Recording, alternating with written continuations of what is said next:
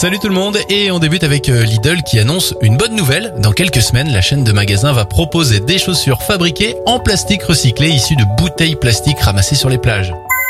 Bonne nouvelle pour euh, l'artisanat, malgré la crise, le nombre d'artisans salariés a progressé de 1,7% l'année dernière. C'est près de 28 000 emplois créés, notamment dans le BTP.